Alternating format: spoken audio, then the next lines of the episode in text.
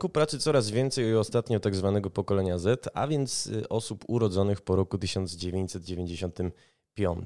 Całkiem niedawno gościliśmy zresztą na antenie mm, akademików, którzy bardzo zajmująco rozprawiali o tym, y, no, kto właściwie przychodzi na kierunki związane z game devem, kto w game devie szuka pracy.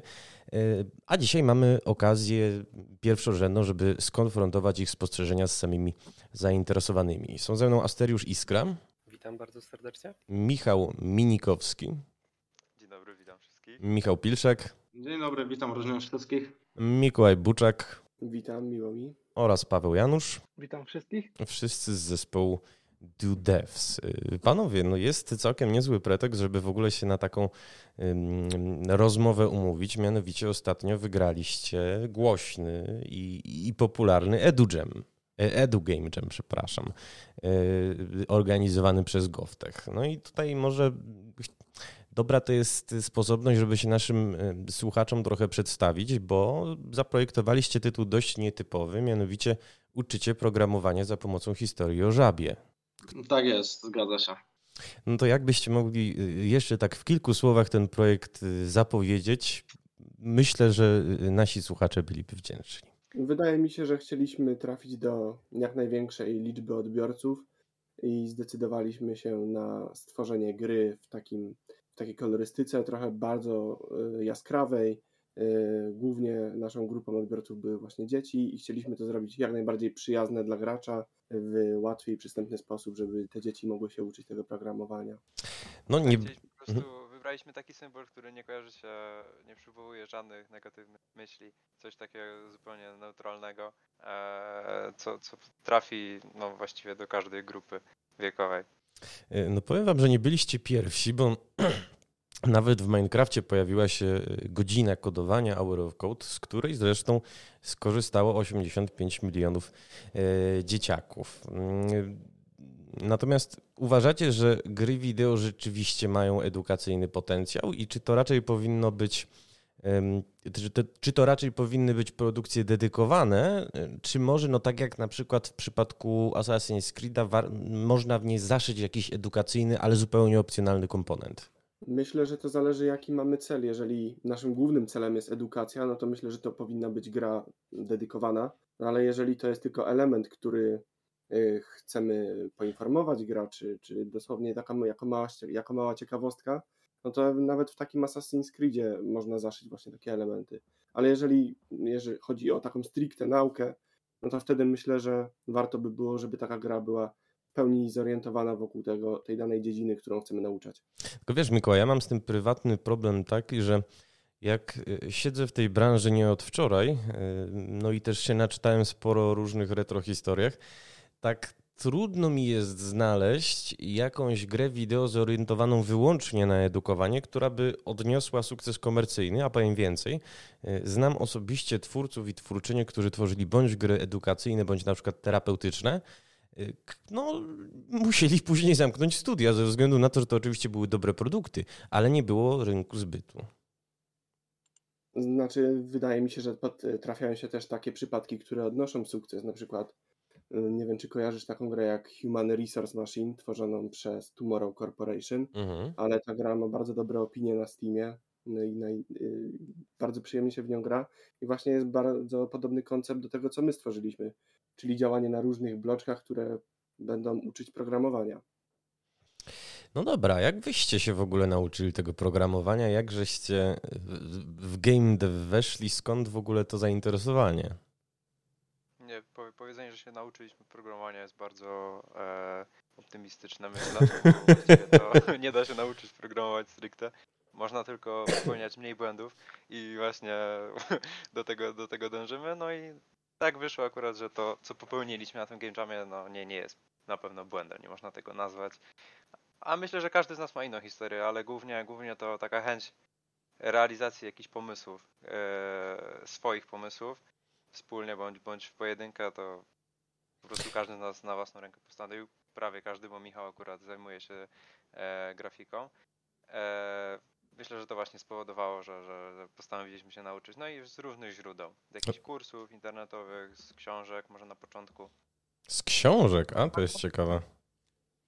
Y, nie, słuchajcie, no pytam też dlatego, że to nie jest tak, że wparowało po prostu 5 czy 6 osób na no, bardzo popularny Game Jam z fajnymi nagrodami i bez żadnego backgroundu zdobyło nagrodę. Bardzo mnie zastanawia po prostu, jak młoda osoba, która y, być może chciałaby związać swoją przyszłość z game devem, mogłaby pójść w wasze ślady. Jeżeli jeszcze chodzi o to programowanie, to mógłbym dodać, że mogę być fajnym przykładem dla innych osób, które właśnie no niezbyt mają pojęcia o tym. Ja oczywiście się z tym spotkałem, ale no przyznam szczerze, nie była to nigdy moja pasja. No a jednak się tutaj w tym zespole znalazłem e, jako grafik, mimo że no, na co dzień też nie zajmuję się zbytnio grafiką, zawsze gdzieś to tam się przewijało przez moje życie, ale no nie jest to stricte moja dziedzina. I myślę, że tutaj wiele osób może to zainspirować, że no naprawdę nie trzeba być nie wiadomo kim, żeby robić gry komputerowe albo ogólnie wygrywać jakieś konkursy. Myślę, że tutaj bardziej się liczy jakiś taki pomysł i no po prostu um, pomysł, jakaś kreacja, no i przynajmniej minimalna umiejętność przełożenia tego na rzeczywistość. Też możemy zauważyć, że w tej naszej grze e, no grafiki to są pixel arty i już pomijając to, że e, szybko się robi i no nie trzeba aż tyle pracy w to wkładać, to też nie trzeba mieć aż takich e, znajomości technicznych, żeby móc to zrobić, no, ponieważ no, nie jest to aż tak skomplikowane. Trzeba po prostu mieć jakąś taką wyobraźnię mniej więcej, no i, i, i tyle, i spróbować to przełożyć na rzeczywistość. No nie. myślę też, że mhm. warto dodać, żeby w ogóle warto próbować brać udział w tego rodzaju konkursach, ponieważ dużo osób pewnie się boi w ogóle, że są za słabi, żeby w ogóle wystartować, a tak naprawdę my, będąc na studiach, gdzie no nasz, nasz poziom programowania nie jest na jakimś najwyższym poziomie na pewno, ale po prostu chcieliśmy spróbować czegoś nowego, spędzić czas razem ze znajomymi w weekend. E, jest to jakaś forma spędzania razem czasu. No i się udało. Też no. chciałbym coś powiedzieć a propos naszego backgroundu, no bo e, tak jak mi się wydaje, no to tutaj praktycznie każdy e, coś tam z tymi grami chciał, chciał robić. E, no i też jakby jeśli chodzi o nasz taki faktyczne doświadczenie, jeśli chodzi o robienie gier, no to tutaj chłopacy E, na pewno Mikołaj i Michał byli na przedmiocie związanym z tym tematem na studiach. E, sami też braliśmy udział w poprzednich dwóch game jamach. E, również rok temu braliśmy udział w tym hakie, organizowanym też przez GovTech. No i jakby nasza przygoda się zaczęła jakby już wtedy. Już, te, już wtedy też mieliśmy jakby no, chrapka na wygraną to może złe określenie, ale jakby czuliśmy się dosyć mocni, ponieważ też, też bez chwalenia jakiegoś zbytniego, ale ja osobiście uważam, że jesteśmy dosyć mocną drużyną, jeśli chodzi o, o zdolności. Co prawda wtedy też nie mieliśmy jakby doświadczenia, jeśli chodzi o robienie gier na czas i takich, które mają przynieść coś innego niż tam zaliczenie na studiach. E, no to uważam, że generalnie jesteśmy dosyć mocną ekipą, ale fakt faktem e, też nie mieliśmy wcześniej doświadczenia takiego e, no, żadnego głębszego z tym związanego, więc to poważnie każdy może się tym zająć Okej, okay, doświadczenia nie mieliście, ale poruszyłeś jeden wątek, o który muszę was dopytać, bo zaraz zapomnę. To znaczy, e, Michał i Mikołaj się przyznali do tego, że na studiach coś z game devem związanego e, no, no, nasłuchali się. Cóż to były za kierunki, cóż to były za przedmioty? Również Asterz, o ile mnie pamięć nie myli. Tak, zgadza się. I to było chyba na czwartym semestrze studiów, gdzie musieliśmy wybrać swoją specjalizację. E, no i z tego co wiem, to wszyscy wybraliśmy programowanie aplikacji mobilnych, taką specjalizację. I był jeden przedmiot obieralny, którym był właśnie game dev, taka nazwa przedmiotów. E, no i e, na tych zajęciach uczyliśmy się obsługi Unity 3D i w sumie przez cały semestr robiliśmy i dopieszczaliśmy jedną grę mm, o jeżdżeniu czołgiem tak naprawdę. Jeżdżeniu czołgiem.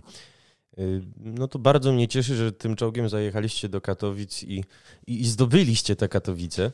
Y, drodzy, y, chciałem też zapytać Was, ponieważ Nieprzypadkowo nawiązałem na początku naszej rozmowy do podcastu, który przeprowadziliśmy niedawno, w którym się dydaktycy udzielali, ponieważ oni no, troszeczkę mieli spostrzeżeń na temat waszego pokolenia, na temat waszej generacji. E, no i między innymi pojawiło się takie stwierdzenie z ust bodaj Ewy Marii Szczepanowskiej z Warszawskiej Szkoły Filmowej, że młodzież urodzona po roku 95 to nie jest tak, że po prostu game dev to jest ich jedyna e, aktywność, e, jedyna pasja i, i, i, chcą temu poświęcić każdą minutę swojego czasu, nie mają żadnego planu B, tylko no właśnie nierzadko mają plan B, C, D i tam, no przejdźmy nawet tam do, do, do Zetki. Na ile wy właściwie wiążecie swoją przyszłość z game devem? Ja myślę, że zanim odpowiemy na to pytanie, to warto by było też powiedzieć, że my już jesteśmy raczej w takim wieku, że owszem, my się wychowaliśmy na grach komputerowych i my to kochaliśmy całym sercem, no ale jednak jesteśmy już w takim wieku, że pomału zaczynamy z tego wyrastać i myślę, że już wchodzą e, poważniejsze rzeczy na głowę i no nie jest to tak, że każdy, każdy człowiek z pokolenia Z e, uwielbia te gry, cały czas w nie gra, no bo jednak e, umówmy się, no ciężko jest już w, pewnym wieku mieć tą samą imersję w tym świecie, jak wtedy, kiedy się miało e, ileś tam naście lat. No. Ja cię bardzo, Michał, przeproszę, ale muszę w tym miejscu, muszę, no właśnie, muszę w tym miejscu zaoponować, ponieważ wydaje mi się, że tak samo jak nie wyrasta się z książek, tak samo jak nie wyrasta się z filmów czy, czy z teatru, tak samo nie wyrasta się oczywiście z gier. Powiem więcej, e, no faktycznie macie bardzo unikalną perspektywę, bo jesteście, e, jak to określił swego czasu Mark Pręski, e, cyfrowymi tubylcami. To znaczy osobami, które się już wychowały w ogóle z szerokim dostępem do kultury cyfrowej, z szerokim dostępem, nie wiem, do smartfonów, do, do, do konsol i nie musieliście się tego tak naprawdę uczyć. Nie wiem, dlaczego e, mamy traktować gry wideo jako jakiegoś dysia w krótkich spodenkach, który, e, no, z którego się wyrasta. Wydaje mi się, że no, trochę jest to chybiony wniosek, ale bardzo chętnie podejmę polemikę, jeżeli sobie życzysz. Znaczy się może tak na szybko, żeby tak się nad tym nie rozdrobniać. No, mogę mówić za siebie wprawdzie. No, oczywiście te gry się przewijały przez całe życie. No, za siebie mogę powiedzieć, że gram od czwartego roku życia w różne gierki. Zacząłem grać z tatą, ale no, muszę przyznać, że mimo tego, że czasem oczywiście lubię sobie tam odpalić, pograć w coś, no to to nie jest już to samo, jak się jest naprawdę takim młodym, ma się tą wyobraźnię dziecięcą jeszcze i naprawdę jest się w stanie wciągnąć w ten świat. Przynajmniej mhm. ja tak mam. No. Nie mogę się za wszystkich wypowiadać. Wiem, że tutaj Michał, drugi z naszego zespołu, też podobnie ma i raczej też nie gra w gierki. No, za kolegów się nie będę wypowiadać, bo aż tak dobrze się nie znamy, więc no, chyba, chyba tego tematu nie poruszaliśmy nigdy. E, to znaczy, nie ja zawsze miałem podejście takie analityczne do wszystkich gierek. Miałem przez całe życie słaby komputer, więc no jakby mówienie tutaj o czymś, że od zawsze kochałem gry, to biłem je, ale raczej musiałem oglądać jak inni grają, bo sam sobie nie mogłem, nie wiem, odpalić jakiegoś Call of Duty czy coś, bo po prostu lagi były straszne. I, i no na przykład, tak jak Michał powiedział, no na przykład nie gram dużo w gry komputerowe, E, ale większą przyjemność sprawia mi bardziej projektowanie ich i myślenie, co mogłoby się spodobać takiemu graczowi, niż, niż nawet rozumiem jakby te potrzeby, ale no, samemu nie jestem graczem, nie mogę się nazwać graczem, e, po prostu ze względów takich, że tak mi już zostało, że wolę raczej być obserwatorem niż, niż uczestniczyć w tym. Słuchajcie, no nie, nierzadko się w game devie zdarzają przypadki ludzi, chociaż raczej z bizdevu, którzy w gry nie grają, aczkolwiek pytanie, czy no, chcąc związać się w ogóle z game devem, nie powinniście jednak w jakimś stopniu trzymać ręki na pulsie. Ja gram w gry, w sensie gram i też staram się być na bieżąco, jeśli chodzi o mnie, ale jakby nie do końca e, uważam, że trzeba grać w gry, żeby być dobrym w tworzeniu tych gier, no mhm. no bo no chociażby właśnie przykład, no, nie wiem, czy, to, czy ten przykład jest wystarczający, ale nasz własny, e, związany z game jamami, no to tak jak podobnie pewnie by się Mikołaj wypowiedział na ten temat, że on też równie, on du dużo ogląda gier, nie tylko w nie gra, w większości pewnie ogląda, a też, a jako projektant i potem twórca gier e, na tych game jamach spełniał się znakomicie, tak samo Michał. Aster już gra w gry, z tego, co, z tego co pamiętam. Ja również gram w gry, chociaż chciałbym grać więcej, ale czasami po prostu życie nie pozwala. Mm, znam za to Wydaje mi się, że takie mieszane mamy, jeśli chodzi o, do, do tego uczucia.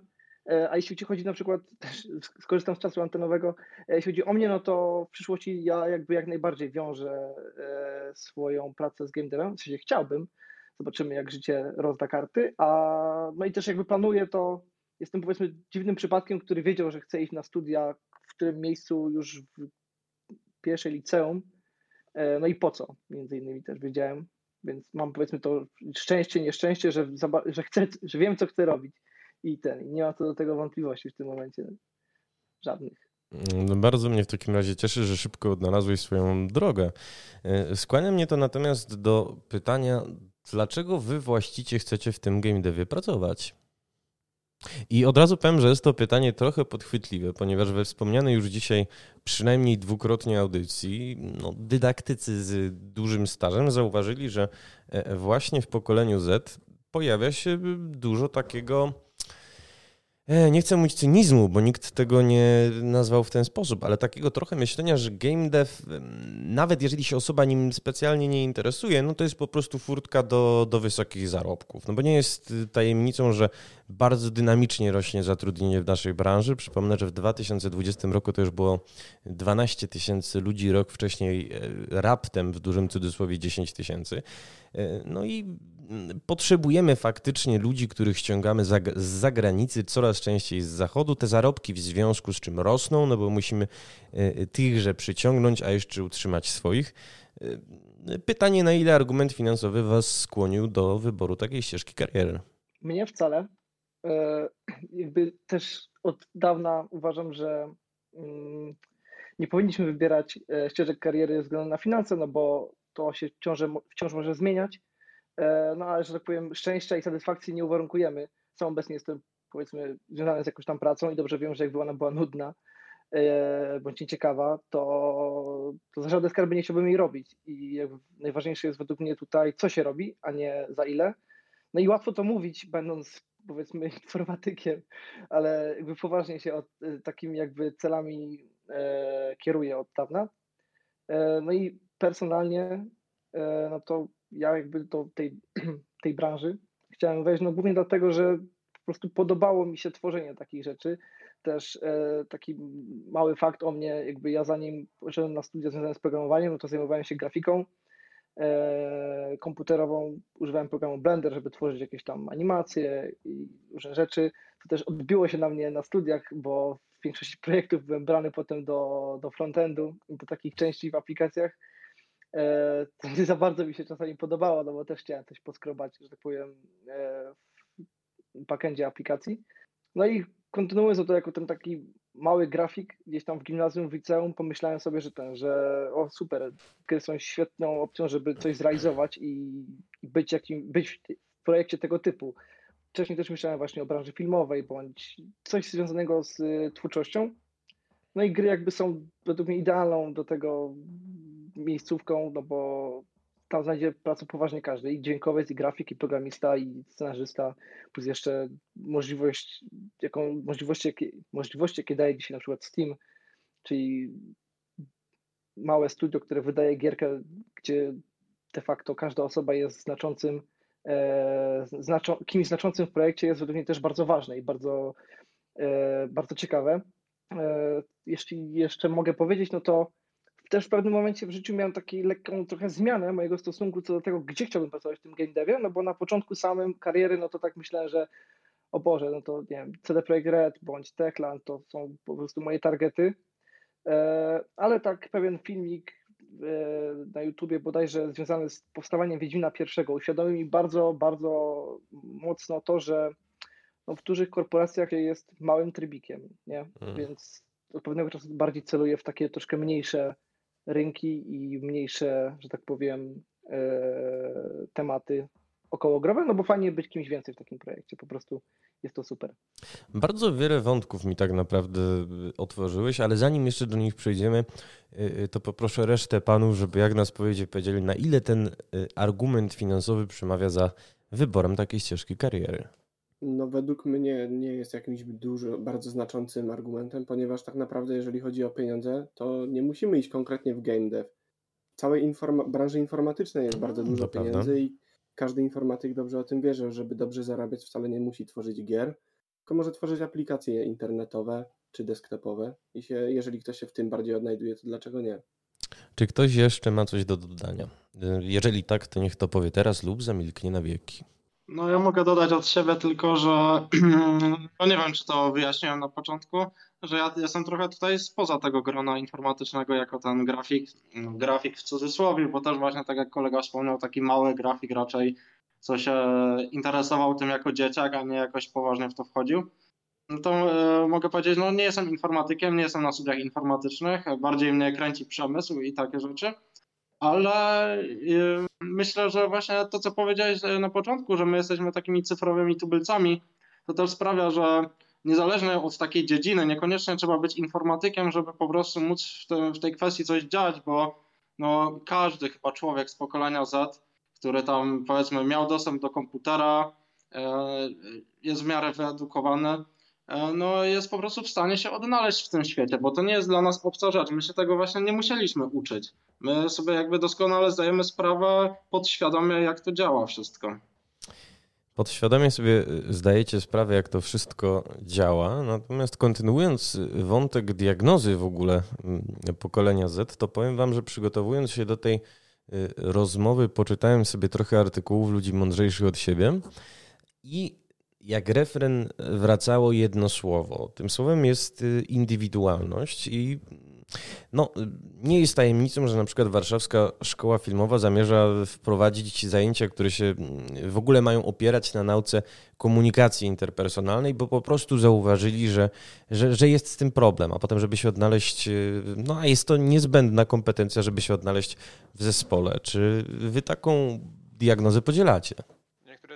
Umiejętności na pewno są mm, da się ich nauczyć, ale myślę, że też e, jest to coś, co po prostu się ma we krwi. A Warszawska Szkoła Filmowa organizuje też game jamy, z tego co się orientuję, więc e, zdecydowanie może tutaj jest jakieś powiązanie. może też nie chodzi zawsze o to, żeby, żeby promować jakieś zachowania, a może chodzi tu stricte o zarobkowe kwestie. Nie wiem, nie robiłem researchu w tej kwestii, ale jest to coś na pewno, czego można się nauczyć.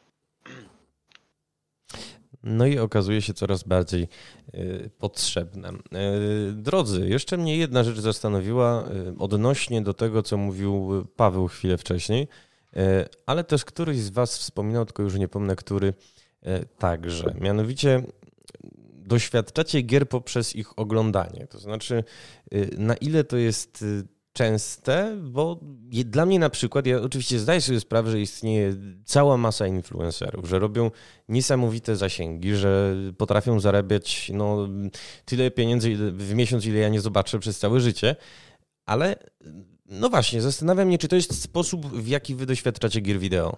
Kiedyś może częściej. Zdarzało się, że tam, nie wiem, po szkole jakiś Twitch był włączany albo, albo YouTube. Eee, teraz no nie będę, nie będę tutaj owijać. Właściwie nie, nie robię tego już, bo ja mówiłem wcześniej o tym, że oglądam jakieś materiały, ale teraz wiążę to dość mocno z taką z formą takiej prokrastynacji. W sensie czuję, że marnuję czas właściwie oglądając te gameplaye.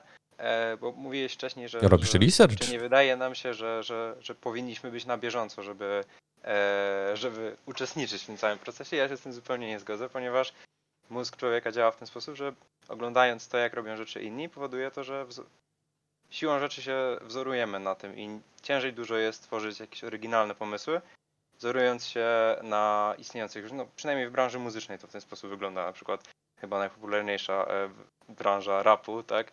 No właściwie wszystkie te utwory są identyczne i mówię o tych najpopularniejszych, bo, bo właśnie o tym chyba mówimy, e, rozmawiając o tej szeroko pojętej branży gamingowej, e, a właśnie robiąc to na własną rękę, dużo, dużo bardziej indywidualnie się podchodzi o tematy, więc. Okej, okay, okej, okay, tylko nie. Stracił. Zupełnie. Poprzez nieuczestniczenie w tym nowoczesnym świecie gier i tak dalej. Okej, okay, tylko czy nie masz wrażenia, że mimo wszystko. No, gra wideo jest oczywiście sztuką, co do tego nie ma wątpliwości, ale jest w pewnej również mierze produktem i to takim produktem, który powstał no, na bazie doświadczeń poprzedników. To znaczy nie bez przyczyny tak są teraz na przykład projektowane open world jak są, takie aktywności się w nich pojawiają, nie wiem, y, odbijamy posterunki, zbieramy jakieś znajdźki. Y, no jest pewne abecadło de facto w każdym gatunku i powiem więcej, to jest takie abecadło, które dla mnie jako dla odbiorcy też jest ważne, ponieważ y, w ciągu mojego życia twórcy się na przykład nauczyli prowadzić gracza za rękę, nauczyli się, mm, co zrobić, żeby on się w świecie gry nie zgubił, żeby on się podczas historii nie nudził i tak dalej i tym podobne. To znaczy, mm, co więcej, przecież pojawiają się od czasu do czasu jakieś no, tytuły, które w ogóle rewolucjonizują jakiś gatunek czy konwencję. Myślę tutaj w tym momencie choćby o Breath of the Wild y, na Switcha. I właściwie chyba błędem sztuce byłoby nie znać tych produkcji, jeżeli ruszacie z czymś własnym. Mm, nie zgodzę się z tym zupełnie To są, to są, te, to są tylko jakieś podejścia do tematu. To, to są po prostu zasady, które powodują, że tam niektóre parametry, których jest dużo, na przykład e, nie wiem, płynność rozgrywki, nie, nie trzeba budować, myślę, rozwiązania opierając się o jakieś nawet te e, dobre praktyki. Można, można pokazać, że zupełnie inne podejście może prowadzić do, do jakiegoś tam dobrego odbioru. Jak najbardziej w przypadku np. gier mobilnych są, są jakieś takie zestawy, że tak powiem, ścieżki, których się warto trzymać, żeby na przykład zmaksymalizować przychód z takiej gry. No bo jednak te studia większe tworzą głównie po to, żeby uzyskiwać przychód, nie po to, żeby e, ludzie doceniali, jak, jak kunsztowne jest ich dzieło. Tak, tutaj jest ten temat sztuki. E, ale no, jeżeli chcemy tworzyć coś zupełnie według własnych zasad, to zawsze znajdzie się grupa odbiorców. Może nawet rozpoczniemy jakiś nowy nurt w sztuce, tak? E, gdyby, gdyby na przestrzeni lat w tej sztuce wszyscy powtarzali tylko te same sprawdzone, tak? Czyli te, które podobają się największej rzeszy osób e, techniki, no to bylibyśmy dalej w Historia sztuki może nie jest moim mocnym e, tutaj e, mocnym tematem, ale walnę tutaj w średniowieczu. Okej, okay, tylko drogi, ja mam po prostu wrażenie, że bardzo wiele projektów, nawet takich, które uchodzą dziś, czy uchodziły parę lat temu za innowacyjne, jednak zbudowało się na plecach tytułów klasycznych. No tutaj mi przychodzi do głowy przykład y, Undertale'a od Tobiego Foxa, który przecież jest nieodrodnym sukcesorem serii Mother. No ale naprawdę takie przykłady można mnożyć. Jesteśmy świeżo po premierze Dying Lighta II, który ma oczywiście trochę rozwiązań relatywnie świeżych, natomiast no, y, y, też wrocławski zespół bardzo intensywnie spoglądał na to, co się w gatunku dzieje. Ja wcale nie twierdzę, że że należy bezkrytycznie powielać sprawdzone wzorce, bo bardzo sobie zresztą jako, jako recenzent, jako krytyk również cenię, kiedy odnajdę w tytule coś nowego. Po prostu wydaje mi się, że ta znajomość tematu jest y, w jakiejś mierze niezbędna. No ale dobra, bo nie chciałbym się nad tym dłużej zatrzymywać. Chciałbym natomiast wrócić do tego, co mówił w pewnym momencie Paweł, y, który wspomniał, że nie chciałby pracować w CDP, nie chciałby pracować w Techlandzie, wolałby odnaleźć się w jakimś mniejszym zespole, być może właśnie tworzącym coś bardziej innowacyjnego. Zastanawiają mnie ścieżki kariery, jakie wy przed sobą widzicie, to znaczy cała reszta. No to ja bym poszedł jeszcze bardziej radykalnie niż do mniejszej firmy niż CD Projekt Red, a tworzenie gry samemu, tworzenie indie gierki, indie gierki y, pojedynkę i na przykład taki pomysł kręcenia devlogów i wrzucania tego na YouTube, z zebrania e, rzeszy fanów, który, którzy na pewno by się cieszyli, gdy ta gra w końcu wyjdzie i którzy by dawali pomysły na rozbudowę gier, na polepszenie e, różnych, różnych akcji, której, które w tej grze mają miejsce. Także myślę, że to na pewno jest ścieżka rozwoju warta rozpatrzenia i jeżeli mam patrzeć na siebie i swoją przyszłość związaną z game devem, no to raczej nie widzę siebie pracującego w dużej korporacji, czy nawet w małej firmie, tylko właśnie to jest taka ścieżka, w którą ja bym osobiście poszedł. A powiedz mi, Mikołaj, od razu się odniosę. Y, nie masz takiego wrażenia, że jednak być może dobrze by było popracować choćby przez chwilę w takiej korporacji, żeby się nauczyć pipeline'ów, procesów? Dlaczego pytam? Pytam dlatego, że jest y, taki dość słynny indyk polskiej produkcji Yes Your Grace, wyprodukowany przez Rafała Bryksa który to Rafał Bryks, jak grę zapowiadał, a zapowiadają ją na Kickstarterze, no to był jeszcze takim twórcą bardzo nieopierzonym. Pieniądze oczywiście się w pewnym momencie skończyły, odszedł od niego programista, y, tytuł się y, wydawało, no nigdy nie powstanie. Natomiast kiedy Rafał zebrał doświadczenie po innych studiach, kiedy zainteresował sobą wydawcę, no ale właśnie, wyniósł też, też kontakty właśnie z tych studiów. No to był w stanie go skończyć, był w stanie go zwodować, co więcej, był w stanie na nim zarobić naprawdę ładne pieniądze. Ja za każdym razem właśnie, kiedy y, słyszę takie no, przepiękne marzenie o tym, żeby stworzyć coś własnego, y, no to zastanawiam się właśnie tak z tyłu głowy, czy aby nie lepiej jednak mimo wszystko do tej znienawidzonej korporacji przyjść chociaż na chwilę, żeby no wiedzieć, z czym się ten chleb je. To nie jest tak, że korporacja jest nienawidzona, bo aktualnie pracuję dla korporacji. E, tylko to jest jakieś gdzieś marzenie, żeby spełnić się samemu i być jedynym twórcą podpisanym pod tytułem, jako główny programista na przykład. No i zebranie swojej publiczności, a niekoniecznie dla kogoś innego robiąc to. Czyli to jest takie raczej spełnienie swoich własnych marzeń i zrealizowanie swoich własnych celów. Dobra, dobra. Jest to cel zdecydowanie piękny. W takim razie y, reszta z panów, kto kolejny do golenia?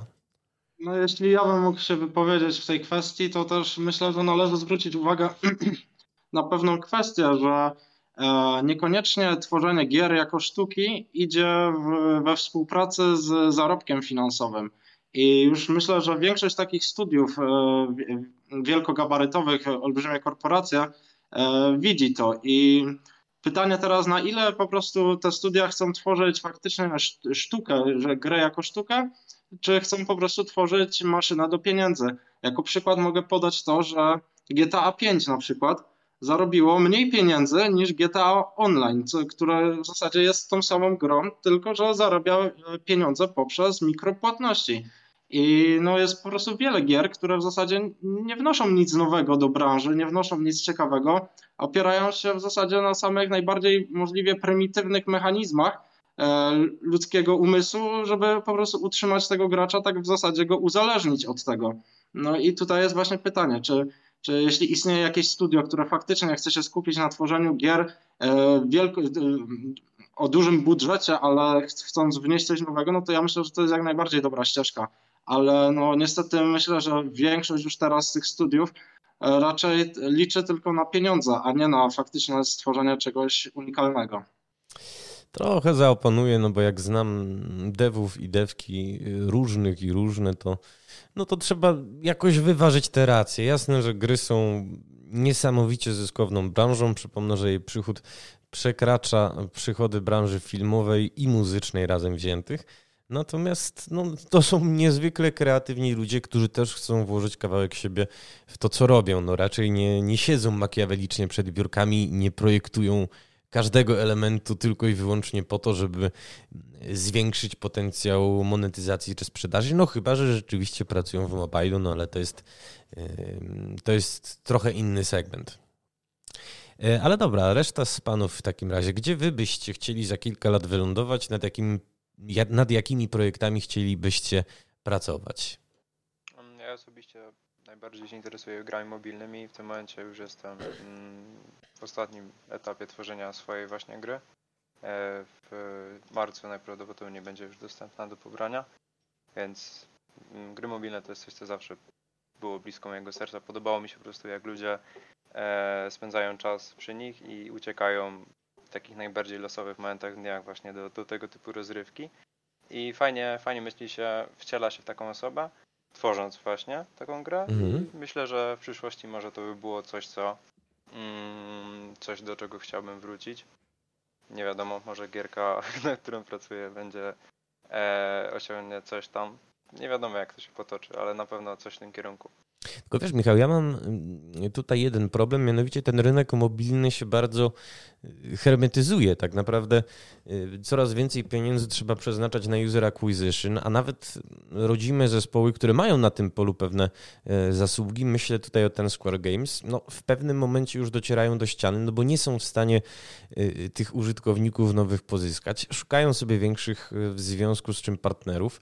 No co więcej, mm, bardzo duża ich część się zajmuje właśnie monetyzacją. No trochę już się skończyły chyba czasy, w których można wydać grę na Google Playu czy, czy w sklepie Apple'a i zarobić na niej miliony y, będąc y, solistą albo, albo przedstawicielem jakiejś niewielkiej grupy. Jak najbardziej trzeba mieć unikatowy pomysł na reklamę albo zaprezentować coś, co po prostu chwyci. Ale dużo, dużo jest ważniejsze na pewno sam marketing niż, niż gra czasem. Mm, gra może być beznadziejna, a mieć bardzo dużo pobrań, a może być jakaś perełka, która ma, nie wiem, tam kilka tysięcy pobrań, więc zdecydowanie się zgodzę z tym, że bez pomysłu na reklamę na ten marketing nie da się uzyskać, e, nie da się odnieść sukcesu.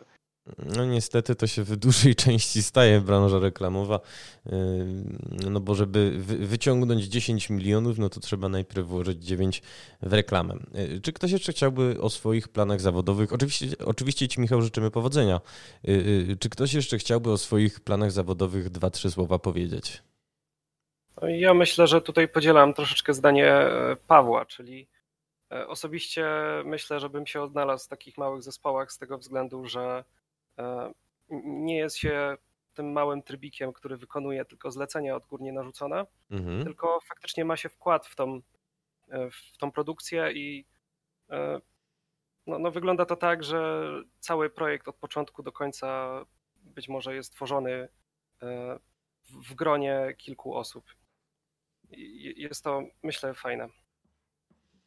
No, powiem, powiem, więcej, dotarliśmy faktycznie do takich pięknych czasów, w których e, nawet niewielkie zespoły, jak ludzie odpowiedzialni za polskiego kariona, czy soliści wręcz, e, których trochę w kraju mamy, mogą osiągać piękne komercyjne sukcesy, czego też e, Tobie życzę. E, panowie, bardzo Wam serdecznie dziękuję za dzisiejszą rozmowę. Mam nadzieję, że się na tym rynku pracy odnajdziecie jak najszybciej i jak najlepiej. E, no i wdzięczny jestem szczególnie, że mogliśmy trochę skonfrontować różnych stereotypów, mitów, no i spostrzeżeń dydaktyków na temat pokolenia Z. Moimi gośćmi byli dzisiaj Asteriusz Iskra. Dziękuję. Michał Minikowski. Michał Pilszak. Dziękuję za uwagę. Y, Mikołaj Buczak. Dziękuję za uwagę również. I Paweł Janusz. Dzięki bardzo. Dzięki panowie serdeczne. Do zobaczenia.